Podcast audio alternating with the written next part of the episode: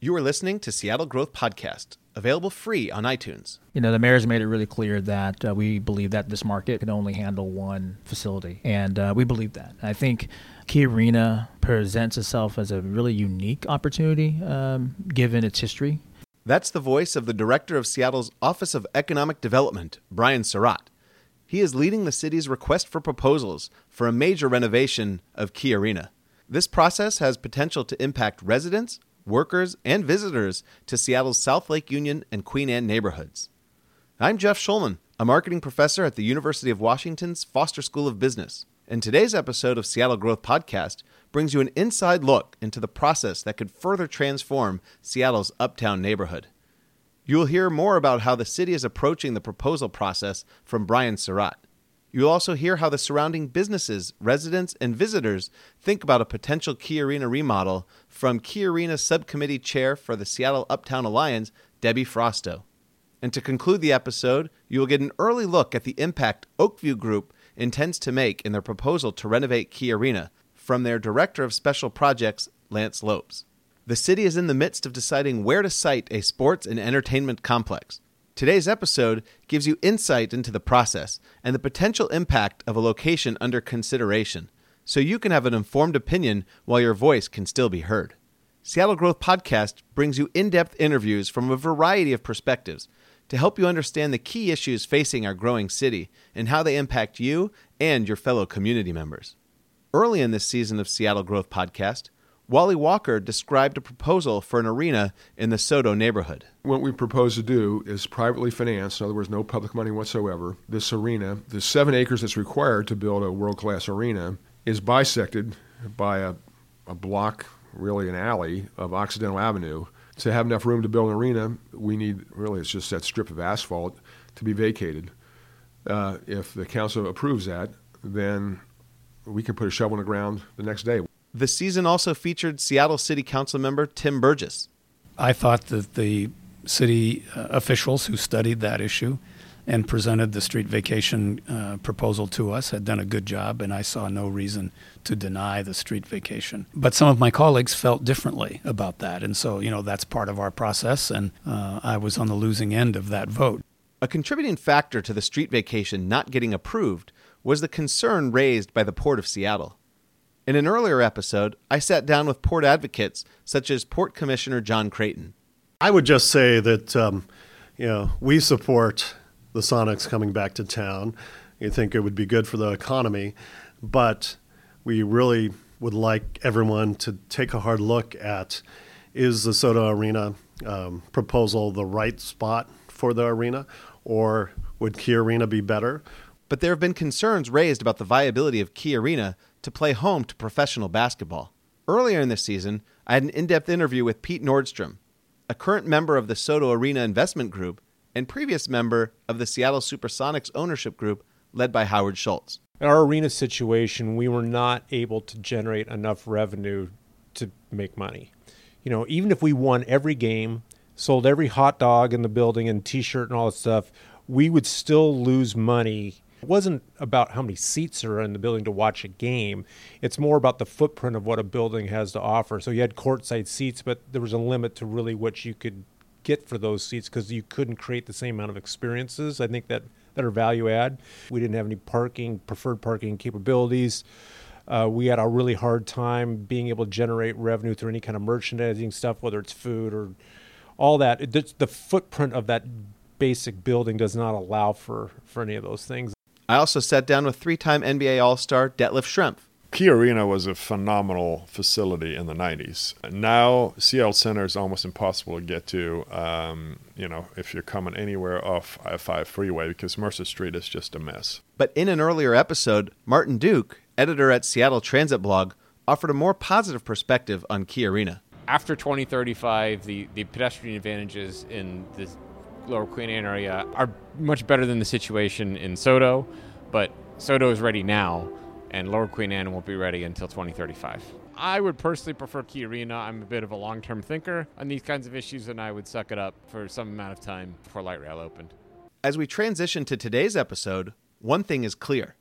The city is very different from when the Sonics played their last game in Seattle's Key Arena on April 13, 2008. Citywide, the resident population has grown almost 14%, from roughly 600,000 residents to over 685,000 residents. And people who live in the area surrounding Key Arena, such as Uptown Alliance's Robert Cardona, notice the changes in their neighborhood. You go all throughout Uptown, and what was once surface lots where you can park to go to a Sonics game or any other event at Seattle Center is now being replaced by, um, you know, mixed use residential and retail. And as the city is considering whether to accept a revised SoDo Arena proposal or to renovate the existing arena, some residents, such as Jack Hussey, like what the Key Arena location has to offer. I like the old Key Arena spot. It was fun to go to games in Queen Anne. I mean, it's a horrendous parking situation, but it was fun to go to the bars and restaurants and then be able just to be hanging out afterwards. To better understand how the city thinks about the Key Arena location, join me as I sit down with the director of Seattle's Office of Economic Development, Brian Surratt. I'm here at Seattle Municipal Tower with a popular person in the press here today, uh, Brian Surratt. He's the director of Seattle's Office of Economic Development, and he's leading the request for proposals for a key arena remodel. Brian, thank you for joining me today. Pleasure being here. Uh, why don't you start by telling me a little bit about yourself? I'm the director of the city's uh, Economic Development Office. I've been in this role uh, for almost two years now. Um, the mayor appointed me uh, two years ago to take on um, this responsibility. Um, Seattle is a, is a dynamic place. It's a hell of a product to sell. You know, when we're talking about economic development, um, investments from you know globally invested, uh, um, recognized firms to um, really dynamic small businesses, and uh, uh, Seattle's an amazing place. And so Seattle's growing like crazy, and I'd imagine you're in the thick of it in the Office of Economic Development. Can you tell me about exactly the mission of your office or maybe the role you play in this growth? Uh, so, our office, uh, we're a small but mighty shop. Uh, we like to view ourselves as uh, the city's entrepreneurs and innovators. Uh, we touch, uh, we work with, um, again, businesses that have a global presence to um, our small immigrant owned businesses. We have a workforce training and talent development team. We work with our um, neighborhood commercial districts. Uh, Seattle is a, is a community of neighborhoods and very strong neighborhood identi- identities with strong commercial districts. So we work with those folks. We also have the, the film and music office and special events. I think the, the, the thread that ties all of those pieces together is we believe that we can reconcile uh, what a lot of people think may uh, be uh, some false choices. That yes, we've got amazing prosperity in this community. The, the, it's evident by the cranes that you see out there, uh, but we also believe that every person, every resident in this community should have access to that prosperity. So that is a value proposition that, that cuts across all of our lines of business. And how does the request for proposals for a key arena remodel fit in with the role of your office? In other words, why are you here uh, in the midst of this Sonics return potential? Well, you know, it's it's um, the sports and entertainment are a big part of uh, the economy and who we are. Um, it sends signals um, to the rest of the world um, of what we value, uh, especially from the arts side of it. Um, music is a big part of who we are. Um, the the the the proposed development or redevelopment of Key Arena um, is going to be impactful to uh, not only Seattle Center, um, an important um, asset to this region, but um, that neighborhood of Uptown and Queen Anne and the future development there. Um, so. Uh, we have a lot to say uh, when it comes to um, the arena and what it means for economic development for this city and, and this region. So I think it's uh, we're excited to be a part of the process. You know, economic development is inherently a kind of multidisciplinary view. You know, and um, the arena in many ways forces us to look at every tool that we've got in the toolbox, you know, as we think about making the right choice for the future of the arena. Are there any accomplishments or activities out of your office that are similar in nature to what you're doing now with the Key Arena? Um, well, it depends on what you mean by similar. Um, so, um, uh, when we're talking about challenging issues, uh, you know, prior to this office as a director, I was the mayor's senior policy advisor, and I was his lead staff on the minimum wage. Um, a classic, highly passionate issue that uh, a lot of folks um, had divergent opinions on. I view, frankly, this process very similar to that. Is like how do we tackle really complicated um, issues where we have a lot of stakeholders with varied interests and bring those, hopefully, bring folks together. And if the process goes as you plan, what will the impact be on Seattle residents, whether they're basketball fans or non-basketball fans? Yeah, we're, well, first, we're going to have the Sonics back. That's the, the most important thing. I think the Sonics uh, from a cultural identity part. So as you know, when we talk about growth, you know, and, and community health and, and well-being, um, yes, the physical environment is important and understanding that the, the physics of a city work well, um, but um, there's a soul to a city and the cultural effects uh, to the city. And um, basketball and the Sonics mean a lot to this community. And if we can figure out that question, um, that's going to be be huge for this community. And what would it mean for somebody who doesn't care about basketball? Well, we have a, a, another venue that um, uh, is a world class one that uh, they can go see their favorite artists um, and performers come in. Uh, we don't have that right now, and uh, a city of our uh, stature is something that uh, we need to rectify. As you're looking through this process, how do you balance kind of this intangible psychological benefit you speak of versus the costs and benefits financially that may arise, whether it's SoDo or Key Arena or wherever? Well, I think you know Seattle we're in a really unique position where um, you know I think it's been really clear from the public standpoint. Uh, there isn't a whole lot of interest in actual public dollars going into projects like like this, and um, we are a market in a region that, again, blessed with um, amazing assets that private money and private investment wants to come into, and so we should take advantage of that.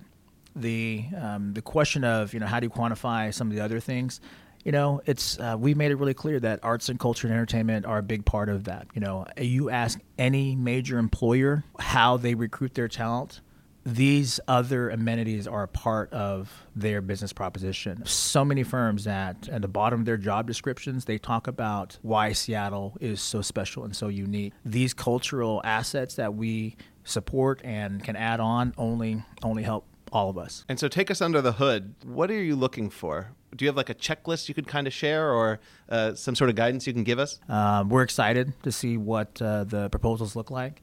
Uh, we expect um, compelling uh, proposals uh, from folks. I think some of the most important things that we're looking for are um, it's you know financially um, sound. Uh, we've made it pretty clear that uh, there's really no interest in public dollars going into the, the construction of or rehab of, of the facility. We want to make sure that the, the NBA and the NHL um, not only is, does it meet minimal standards, but that it's compelling to them and uh, and that it's um, it fits in nicely with the neighborhood and it conforms with the neighborhood and, and really aligns with uh, with the vision of, of the surrounding neighborhood there. The expectations of an NBA arena they seem to change really quickly. Uh, Seattle's already discovered that if Key Arena plays host to the Sonics again, what can you do now to make sure history doesn't repeat itself? Well, we are viewing this project as a 30 year, 40 year um, investment. And I think that's the framing that we need to have. And so, any arena pro- proposal that comes, we need to make sure that, again, it doesn't meet just minimal NBA standards because that's, um, that's not good enough for us. I don't think that's good enough for Sonic fans that are expecting. Um, um this facility to meet their needs and not to have the same experiences that they had in the past. So it needs to be viewed as a as a generational type project. So help me understand the head start that the SoDo Arena Group has. What hurdles have they cleared that the Key Arena remodel would, would require, and, and how long do these hurdles usually take? So um, if um, if we play out the arena process, um, uh, so the timetable again, April 12th uh, is uh, the deadline for their proposals. Um, I am to give uh, my recommendations to the mayor by the end of June. Um, if we do select uh, one of the bidders um, as our partner going forward, uh, we probably need to enter another round of negotiations to, to clarify exactly uh, what the proposal means, and and then the next step is um, environmental impact analysis. Uh, that typically takes you know 12 to 18 months uh, for that to, to move forward. So there is a process going forward because we want to make sure that the community benefit proposals that uh, are being offered are codified and we fully understand um, what this partnership would look like. Some people are calling for uh, have the cake and eat it too solution, so to speak. Key Arena for music and SoDo for NBA and NHL. Is that realistic from the city's point of view? We don't think so. You know, the mayor's made it really clear that uh, we believe that this market can only handle one facility, and uh, we believe that. I think Key Arena presents itself as a really unique opportunity, um, given its history. Um, we've had basketball there, we've had music events there, and uh, it's in um, it's part of a new emerging downtown neighborhood that um, has a lot of the amenities that people want uh, when they talk about a, an urban experience. So um, we're excited about the opportunity. The Key Arena is publicly owned land, so you've got to get something out of it. Crazy idea. What about uh, trying to solve the affordable housing crisis by putting homes there or uh, artist studios? How viable is that? Well, you know, uh, you're right that you know housing affordability is one of the um, key issues that we need to address as a community. Uh, where we have a goal of adding 50,000 new units um, in in our community uh, to keep up with uh, demand you know, going forward. Seattle Center has been with this city, this region for two generations now, and it's a gathering place. It's a cultural gathering place, and an asset like that uh, we want to uh, maintain. An- another idea being thrown out there is to let the street vacation be conditional for SoDo. Let that play out over the course of a couple of years, and then revisit a key arena remodel. Can you talk about the pros and cons of that approach? Well, I can't speak for council. You know, they, um, you know, as you know, voted last year not to approve the street vacation, and the SoDo Arena Group has um, uh, reapplied for that street vacation. It typically takes um, several months uh, to go through that process. I think that that vote from council and the willingness of two private developers in Oak View and AEG coming to us saying there could be an opportunity with with Key Arena. Let's kick the tires and see how viable that is. I think we uh, felt compelled, frankly, as public stewards, that we need to understand what hap- what happens there. Um, you know, the ultimate question of arenas, you know, to understand the full benefits and costs, frankly, of a SoDo arena, we need to understand what what's viable and possible at Key Arena. That was always going to be the question. In this whole process, there's actually a lot of uncertainty as to what the league will do, whether that's the NBA, which is the focus of this podcast, or the NHL. How does that factor into your thought process? We've been in, in uh, consistent communications with both the NBA and the NHL, and uh, we've uh, they've made it pretty clear is they want a plan. They want a plan and a path towards an arena. Um, the uh, the opportunity that presents itself at Key Arena is we have again two uh, industry leaders um, who are not just willing to kick the tires around Key Arena, they are willing to build or rehab a building without having a team in hand, and that solves a huge problem because we are able to go to both leagues and saying we have a, pan, a, a plan and a path uh, towards um, solving the arena pro- problem for Seattle. With Key Arena, uh, we have that as a public asset that we've got to resolve that question of Key Arena. Um, you know the the NBA commissioner um, last spring even signaled that um, a rehabbed or a reimagined Key Arena could be viable given that the the nature and the market of, of arenas and the NBA have changed dramatically over time. So, um, so all those things that we talked about, um, the immediate opportunity of two investors coming in, willing to build, and um, the the NBA signaling that it could be a viable option for us moving forward, um, are compelling factors for us to move forward down this path.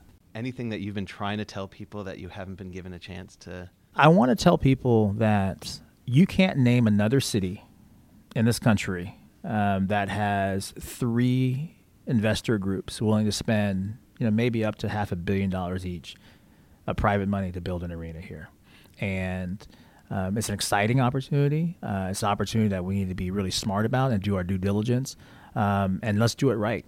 And because if this is going to be a, a 30 year, 40 year, 50 year solution, let's make it right and let's leverage the heck out of it. And if we get the Sonics back, will you be at the games, or are you doing this for the people of Seattle?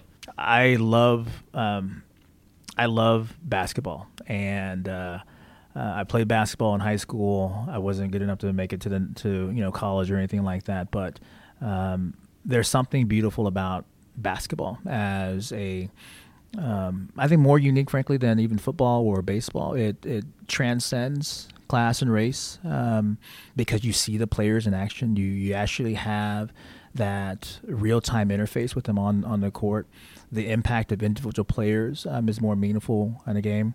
And then when we talk about some of the legends um, that have emerged out of Seattle basketball, um, you know, not necessarily just affiliated with the Sonics, but other uh, current NBA players who have Seattle ties, they come back and they're visible, and people in the community see that. And so um, I understand completely the passion uh, from Sonic fans and why they've been frustrated that it's taken um, so long for us to uh, find a path. Um, but uh, I feel like we're on the cusp of, of some clarity in the in the coming months on kind of where we're going to go.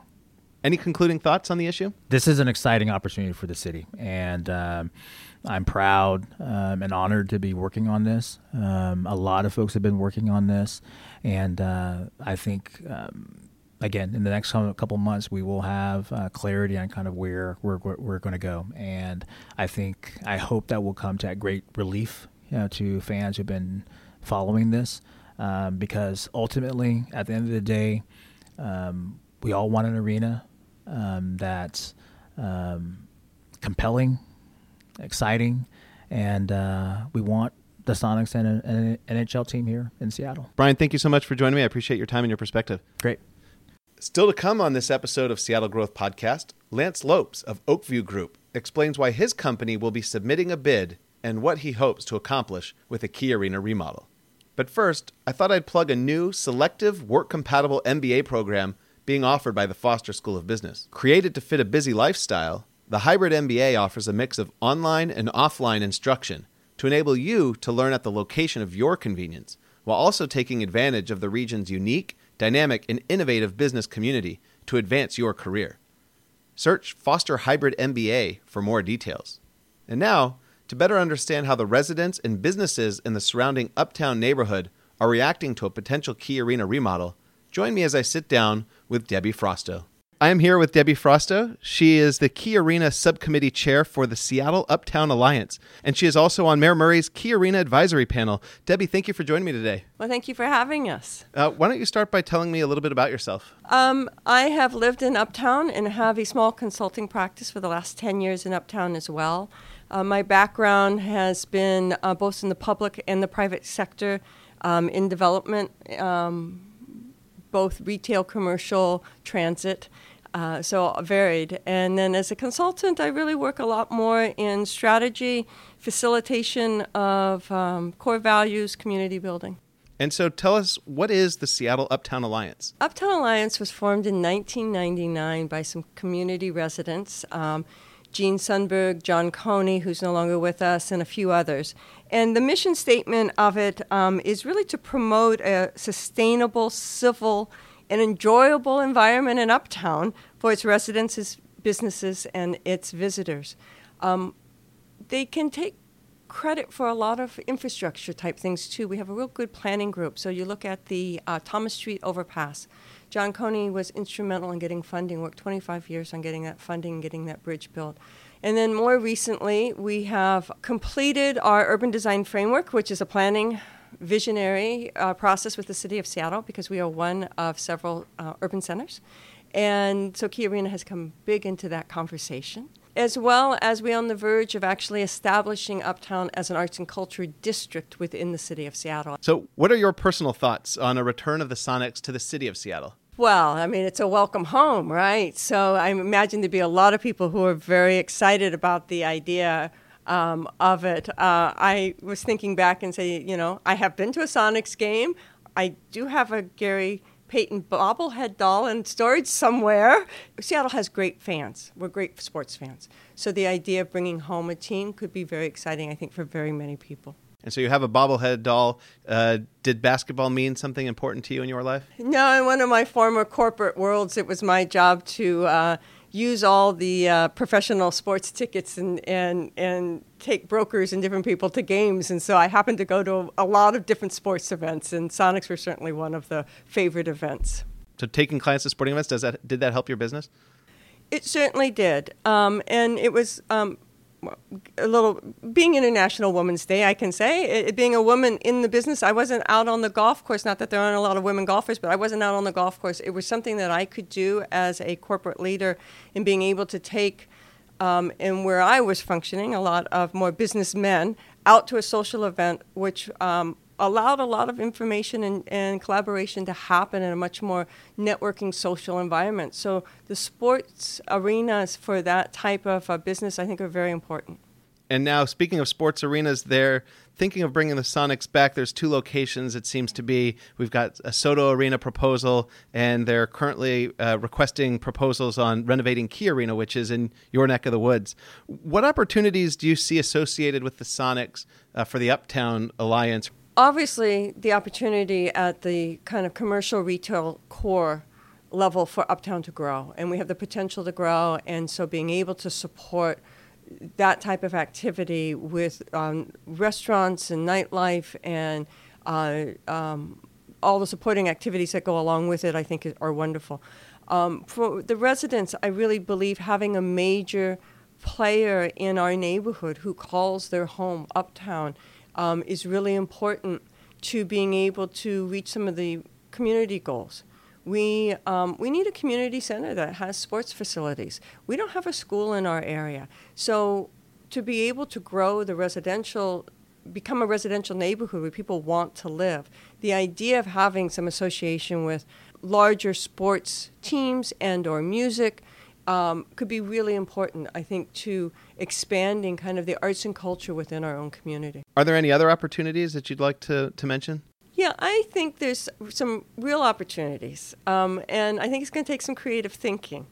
Um, we, Uptown Alliance, held a workshop um, where we had both of the groups that were responding to the RFP come, and we had about 40 or 50 people, I think, at the workshop.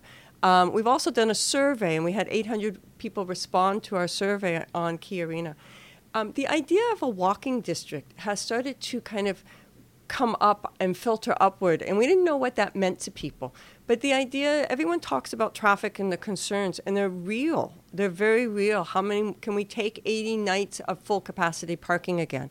Not without making some changes. So, can we become a walking district where parking is outside of that half mile to quarter mile walking shed and people walk in to Key Arena. You're going to have connections after the tunnel is built on John and Harrison. I think it's Republican coming from South Lake Union through Seattle Center in, in through there.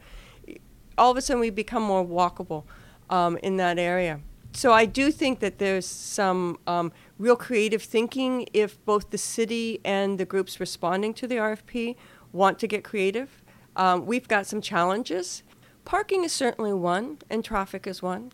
Um, even now, Seattle Center does not have an Uber drop off or a car share drop off. And so it's not unusual to see people waiting for a car pickup right on Mercer and b- holding up traffic.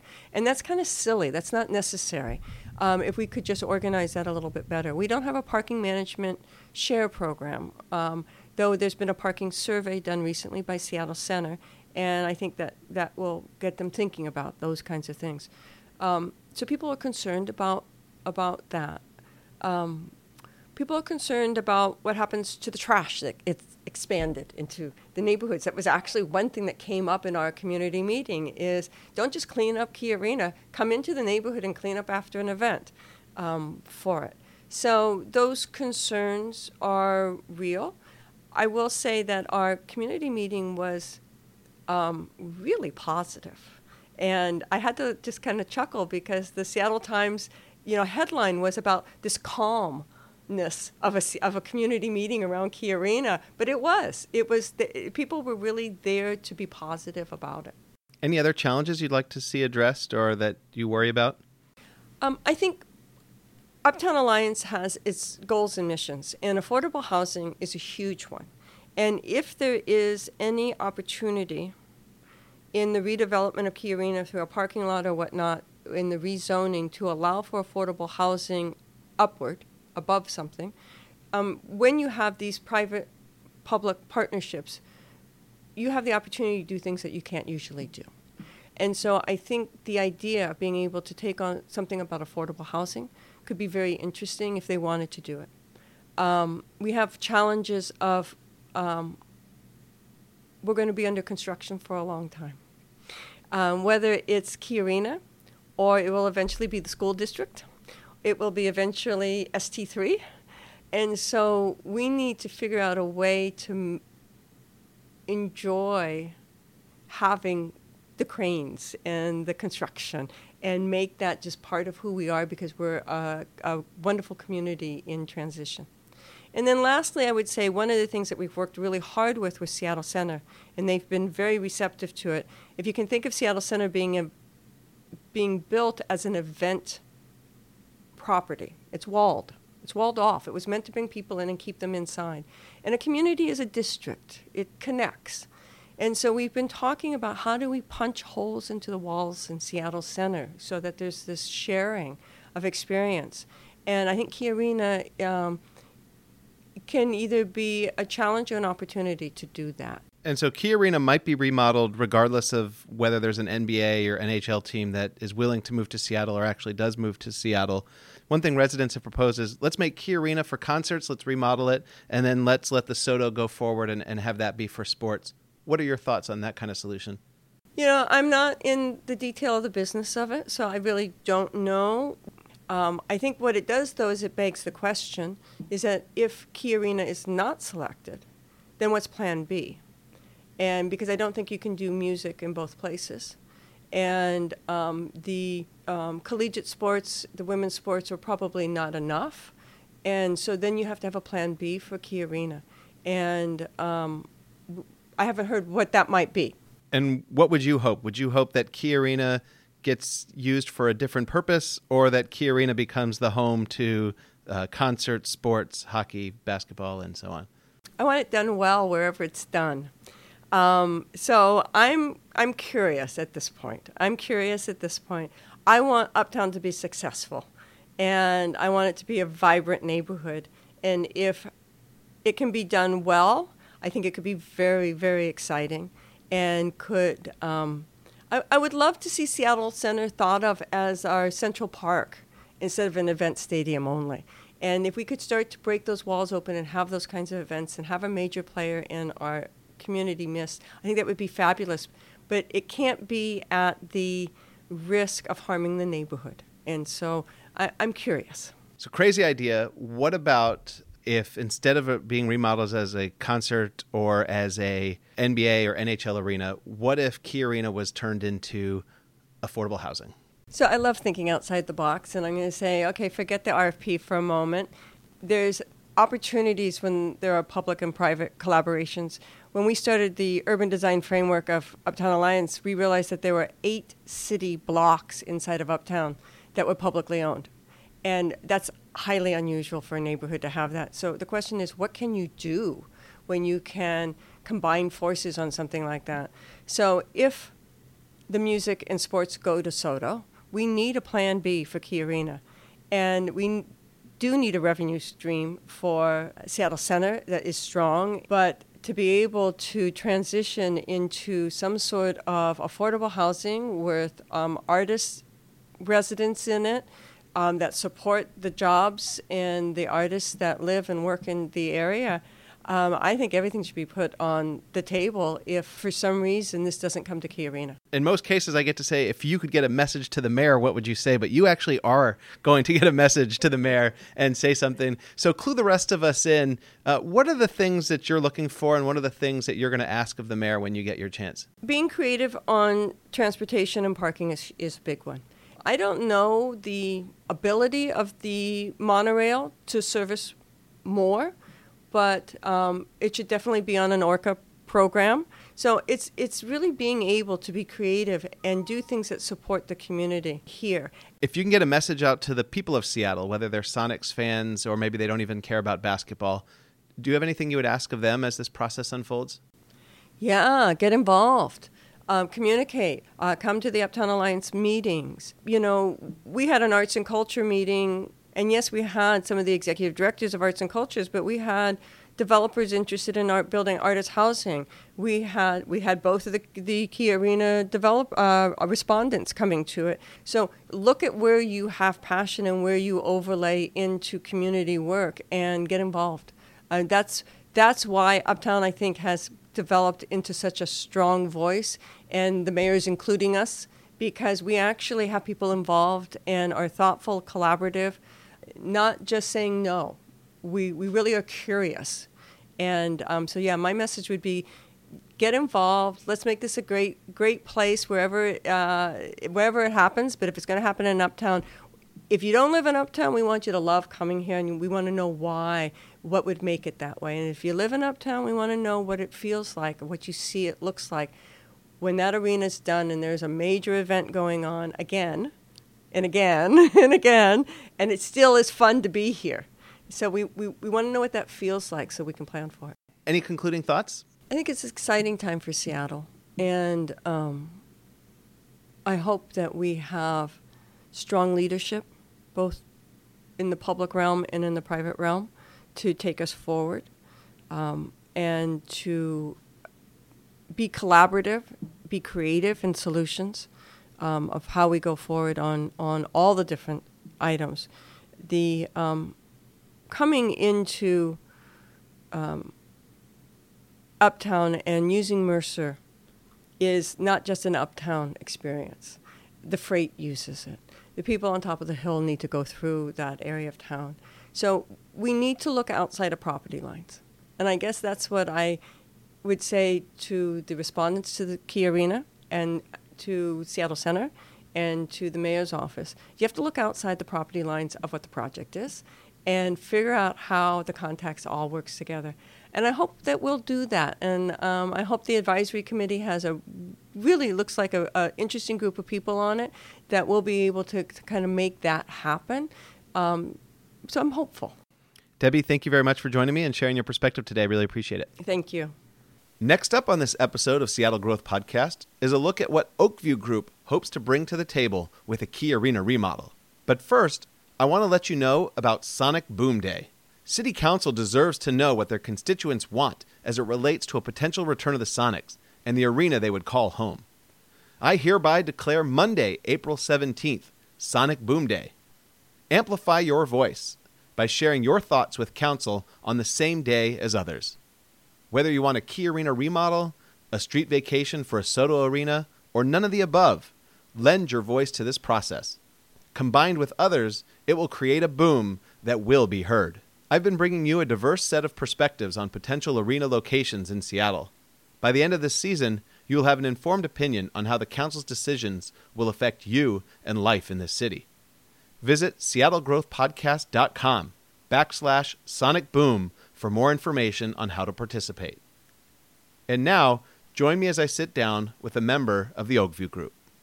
I'm here with Lance Lopes, Director of Special Projects at Oak View Group. And Oak View Group is one of several that are looking at providing a proposal to remodel Key Arena and potentially uh, create a future home for the Seattle Supersonics. Lance, thank you for joining me today. Yeah, it's been a pleasure. Thanks, Jeff. Uh, so, why don't we start by having you tell me a little bit about yourself? Well, I'm uh, a longtime resident of Seattle. I've been here uh, consecutively for about 17 years, but 20 altogether. Uh, much of that time, I worked for the Seattle Seahawks and Seattle Sounders and First and Goal. And I've also uh, worked for the University of Washington Athletic Department during that time as well. Uh, but I most recently joined Oak View Group in November of last year to uh, help get this project uh, completed. So, why don't you tell me a little bit more about Oak View Group? Well, Oak View Group is a relatively new company with a tremendous track record of success within the people that, that are making that company up. So, its principal founders, Tim Leiweke, uh, along with Irv, Irv Azoff. Uh, Tim is a legend in the in the arena development business. He he is the uh, uh CEO of AEG, uh, and really was a visionary that that did a lot of the work for them over the you know the, their formative years uh, with the MLS, with LA Live Project, O2 Arena in London, all those different projects. Uh, Tim was very, very involved in that. And then his partner, Irv Azoff, is a legendary music agent in the LA market. These two formed this company. Uh, there's a whole host of experience in a very new company. And tell me a little bit about what your role is as director of special projects. Well, right now my role is to try to secure the proposal for Oak View Group for the redevelopment of, of Seattle Center's arena uh, first and foremost. So I'm working on that full time. Uh, that's all I do. I live here in Seattle. Uh, again, I, am a Seattle resident. And so Oak View Group has projects around the country. Why Seattle? Why Key Arena? And why now? Seattle is is truly one of the great entertainment markets in this country. We know that, and uh, the city of Seattle knows it. Uh, this is a, a, remarkable place, as we all know. The growth has been tremendous, and the idea that that we have the arena that we have right now uh, is really hard to believe, frankly, uh, in this day and age with the, the amount of, of growth and opportunity in this city. Uh, it certainly is probably in the top 20 markets in, in, the, in the United States, probably the last to not have a big, brand new entertainment and sports arena. uh, to serve its citizens. Describe your vision uh, for a remodeled Key Arena. Our, our vision, without getting into the specifics, because it, we are in a competitive process right now and we will certainly reveal that, but I would simply say that our vision for that is that it is a world class sports entertainment venue uh, that's a 30 year plus solution for the city of Seattle. We certainly wouldn't be getting into this process and this investigation uh, if we didn't think that we could potentially uh, do this thing the way that this city uh, deserves to have an arena built. Before you got involved in this RFP process that, that's taken place right now, were you already scouting Key Arena or were you scouting other areas in Seattle as a potential for extending your entertainment brand? In this market in particular, we've only been interested in Seattle Center. Uh, we, you know, we've looked at a, we're actually in process of, of looking at developments all over the country in places like Austin and Roanoke, Virginia, and Miami, and places like that.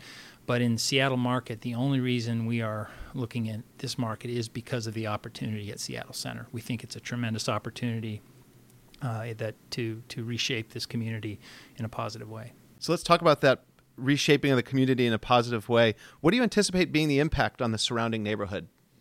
Well, as we all know, there's an existing use there today. Uh, there's a fully functioning arena that's been operating there for since 1962. So I, I remind everyone that that that we are not uh, doing anything different than it currently exists, and in fact, from a capacity standpoint, the numbers will be very similar. Uh, I imagine whether it be us or anybody else that builds an arena, we're probably looking at somewhere around 17, 18, you know, 19,000 people uh, in that arena, and it's currently at 17,000 capacity. So we really don't see it uh, changing that. I mean, we certainly know that by putting in a new arena there, it's going to change the number of event nights. So you're going to see a, a frequency issue, but you're not going to see an intensity in uh, uh volume to that neighborhood than we currently see today. And do you know how many times Arena has been sold out in the last year? Have you looked into that? Well, it it depends because now at this point they're only doing music and entertainment for what I'll call their large events, and so in some of those cases they're probably only getting to thirteen or fourteen thousand capacity. I think uh, one of the shows, I think it was Springsteen, did about fifteen thousand. So they have not been at what I will call a true sold out sports capacity in some time because, of course, since the Sonics left, they, they haven't driven those kind of numbers through the building. And what do you anticipate as being the impact on Seattle as a whole of having an Oak View Group built sports and entertainment complex on the Key Arena site? Well, first and foremost, it's going to bring uh, entertainment and music uh, to the city, but it's also going to bring an arena that will attract, we hope, the NHL and the NBA back. Uh, we do know that that uh, you have to build these facilities before these leagues are interested in, in coming back. But our goal initially is to build a sports and music and entertainment facility that, that can handle all these various uh, activities. And frankly, we think it's going to increase, increase the number of events and dates. Uh, you know, the shows that we're seeing right now going to the Tacoma Dome and some of the other areas we believe they're going to live right here in Seattle if we get an arena built. Uh, there's no reason for many of those entertainers to go down to that facility if they can have a world class arena right here in Seattle. And then some followers on Twitter are calling for a what I'll call the have the cake and eat it too solution, where Key Arena is remodeled for music and entertainment, and then SoDo is the home of the NBA and the NHL. Is that realistic from your end? That's not realistic from anybody's end, frankly, uh, that, that understands this business. You cannot have two arenas in a city uh, and have them, either one of them, be successful financially. Uh, and the simple reason for that is because much of the economics of these buildings is based off of event nights. So let's just use music, for example. And you need to have a certain number of events to make the building profitable. If you're splitting those events up with another building, you're you're necessarily going to be having a difficult time getting the revenue streams and the, and the fixed revenue streams that you need. More importantly, as well, is is when those two buildings compete against each other, even the even the events that you get, you're going to be paying, you're going to be getting significantly less for them because you're in a competitive situation. So, for example, you you might be getting 70 cents on the dollar that you would be getting if that other arena weren't there negotiating against you. So, there is not a single example in this country of that model working in a market other than Chicago, Los Angeles, or New York that I'm aware of. Um, it just in a market the size of Seattle, um, you know, when we look at Minneapolis and Denver and and markets like that, San Francisco markets, you know, it just the, the model doesn't exist, and it doesn't exist for a reason. It just it just doesn't work. And so, for the listener who's thinking, "Wow, competition that sounds good, drive prices down, that's going to be better for for me," help them understand whether that would or would not be better for them if this magical world could exist where you both compete for X and well, I would simply answer that as it's a magical world because nobody uh, would enter into a an agreement to spend hundreds of millions of, of their own dollars to build an arena with that economic model. So it, it, it is a fantasy. What's most exciting to you about the Key Arena location, Seattle Center, and its potential impact on the entire city of Seattle? Well, well, first and foremost, the history of the location is it's a fantastic location. It's been the heart of the city for many years, and the hearts of the heart of certainly the cultural and entertainment community, uh, and and still you know continues to be that with with all of the different uh, events and activities that go on down there. Millions of people uh, go to Seattle Center every year. The Space Needle alone draws over two million people a year. So this is a hub of our city. And to have the arena continue to be in the hub of our city is something that I personally think is a great idea. Uh, it is served by many different uh, modes of access to get there. And to me, it, it is really a, a great idea to keep the arena in a place that is in the center of the city. So help me understand the, the process of a major project like this. What hurdles need to be cleared and how long are they likely to take? The first hurdle would, of course, to be selected by the city to to negotiate an agreement with. So first you need to be selected, and then we would have to negotiate an agreement with the city that that would basically become a contract. And then of course you need to design it and permit it, uh, which is going to take you know a year and a half or so to to get all the permits and stuff. At that point, then you would be coming out of the ground and, and building an arena. Um, I would point out that that you know we believe that that this project could be completed in three or four years. And that's three to four years from today, or three to four years from after the design review is completed? Three to four years from today. Uh, wh- where do you see the biggest challenge uh, to keeping to that timeline? If well, the the landmarks, the historical designations are going to be a challenge. The the the environmental uh, permits, of course. You know, this thing has to go through all the permitting channels that that uh, any project would have to. At the same time, um, because it is a city, because it is existing use, and it is a city-owned piece of land, uh, we see that as an advantage. Uh, having the city as our partner, uh, if, if in fact we're selected, uh, we would be partnering with the city. And I can think of no better partner uh, for a permitting process than the people that are actually issuing the permits so as we found out here in Seattle directly, the needs of an NBA arena they change relatively quickly. What can you do now to avoid the same challenges or problems that led to the Sonics departing back in 2008? All you can do is design a building with as much flexibility as possible in it. I mean, at some point you do have to, you know, pour the cement and build put the steel in. So you you do have to have to commit to a design at some level. But based on the best information you have, and we, we know this, we have the best in the business. The people that work for us are the ones that have built more arenas than anybody in this world. Uh, more certainly more NBA and NHL arenas than anybody has in this world. So we put our trust in those folks to design a building that has the flexibility to uh, to serve those needs for for as long as they possibly can. But I would also say that that I think every building at some point probably has to undergo some renovation and updating. Eventually, they all do. So my guess is even this building would eventually require some of that. You know, a 30-year building is is is a pretty tough solution without any improvements. And is there anything you could do in contracting with the city or contracting with the potential owners of the sports franchises to make sure that we're not on a repeat of you know the team saying they can't make it work and then deciding to leave? Well, the difference would be this would be a privately uh, managed and owned building, uh, which is very, very different than the last model. So uh, the city would not be on the hook uh, if, if a team were to leave. It would be the private owned building that would be, in effect, trying to figure out where their tenant went.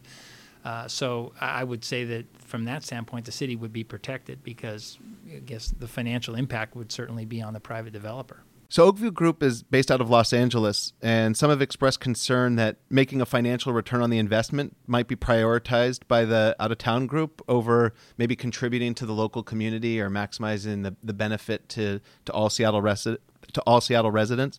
Uh, Any comment on that line of thought? Well, I would I would just simply say that that's let's wait until we see what our proposals look like because we certainly understand uh, how a project like this impacts a community and how uh, it needs to serve the community. And our intention is to to serve this community in a way that will make make all the taxpayers and citizens proud. Uh, we certainly understand the role that this arena will have. And uh, I don't know that it really matters where the developers come from. In fact, I would say that, that the track record of Oak View and even even um, the others that are bidding on this project are very impressive, and they somehow have managed to to develop projects all over the world. So, have you done anything so far to better understand the, the local community and how Oak View Group might contribute or minimize the negative impacts on them? You know, that's been one of my priorities. Is is I meet with two, maybe three groups a day sometimes.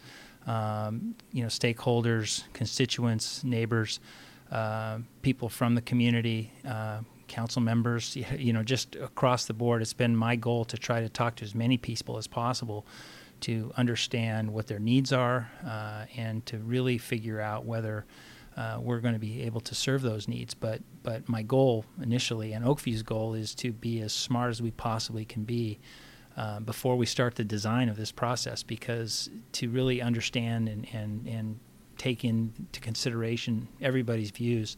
I think is very very important, and it's just it's the, the right way to do a project is is to start with uh, with asking as many questions as you possibly can. So now, as the city is in the midst of deciding how and where and when to pave the way for Return of the Sonics, uh, if you can get a message out to the people of Seattle, what would you say to them, or what would you ask of them? Well, I, I, would simply say this. First of all, I, I, would hope that everyone would keep an open mind. I mean, I've heard a number of, of folks talk about traffic concerns in South Lake Union, and, and while we certainly all are aware of some of what's going on there, I would I would also point out that most of that action is outbound and not inbound.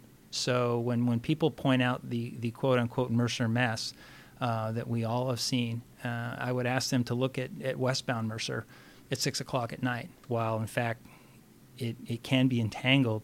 I think sometimes if we actually study the subject and really look at it as we are, there are solutions there. Scale of 1 to 10, how likely are the Sonics fans of Seattle going to be going to a Seattle Supersonics basketball game in five years from now? I can't answer that. Uh, I will say this about the NBA, and the NBA will come when the NBA is ready to come. And I, I don't believe that it has anything to do with what we do here in Seattle. The, the, the NBA, I believe the NBA knows that this is a great basketball market, and the NBA will come back here when they're ready to come back, either when they're ready to do expansion or then there's a team available to move, but not until then.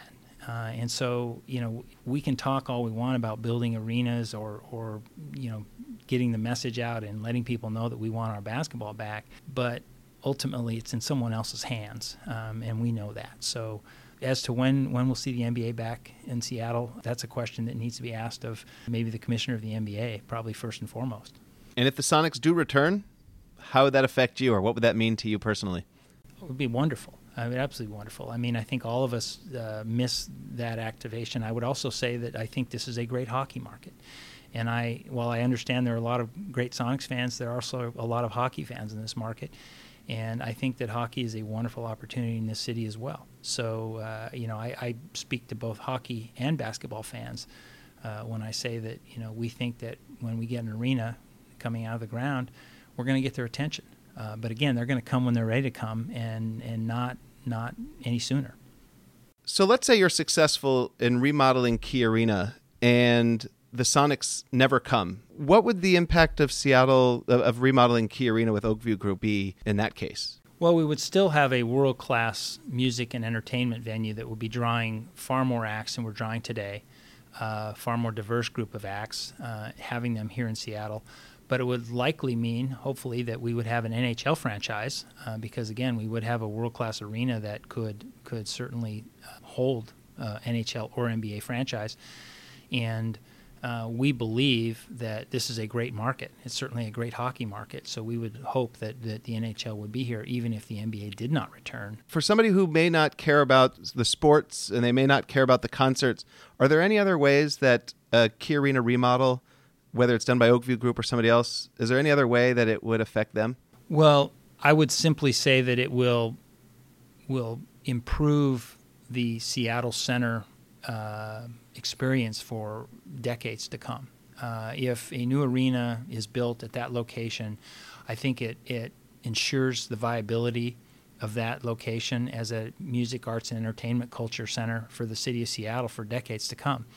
And if we don't reinvest in that arena or we build an arena somewhere else, I think that the future of Seattle Center uh, is in question in terms of what happens there and, and whether it remains uh, as relevant uh, as it is today. Any concluding thoughts? Jeff, I, I just I want to thank you for, for having me in here and giving me the opportunity to, to talk a little bit about the project. I would just simply say that we are really excited about what we have um, that we're developing um, to take to the city uh, to review and, and you know the only thing I would say is is you know everybody should should just be patient uh, because the city is in a remarkably advantageous position here to have as many interested parties as they have uh, looking at arena projects and, and ultimately what's going to happen here is the city is going to end up with a heck of a deal no matter what they do just because you know they, they're in a really enviable position uh, and I think that the citizens of Seattle should should feel heartened by that uh, and because that's not always the case Lance thank you so much for joining me today and sharing your perspective I really appreciate it you're welcome thanks for having me Jeff that is all for today's episode of Seattle Growth Podcast have an opinion to share about a Key Arena remodel? Reach out to me on Twitter at Prof. Shulman. I'm eager to hear your perspective. I've enjoyed seeing the flutter of activity as people voice their many opinions on the subjects from previous episodes. I also ask that you stay subscribed to the podcast on iTunes. Coming up, I have a one on one interview with Chris Hansen, the person driving the SoDo Arena proposal. And next week on Seattle Growth Podcast, Craig Kinzer of Kinzer Partners describes the impact an arena would likely have on the surrounding commercial real estate. And the chief economist at Windermere shares how rents and home values might be affected by an arena location. He also shares whether it is a good time to buy a home in Seattle. This episode shows how the decisions being made will affect your wallet. You will not want to miss it. I hope you'll join me next week. In the meantime, visit seattlegrowthpodcast.com backslash sonic boom for more details on how to have your voice be heard in this process. I am Jeff Shulman, and I appreciate you joining me on this journey in the second season of Seattle Growth Podcast.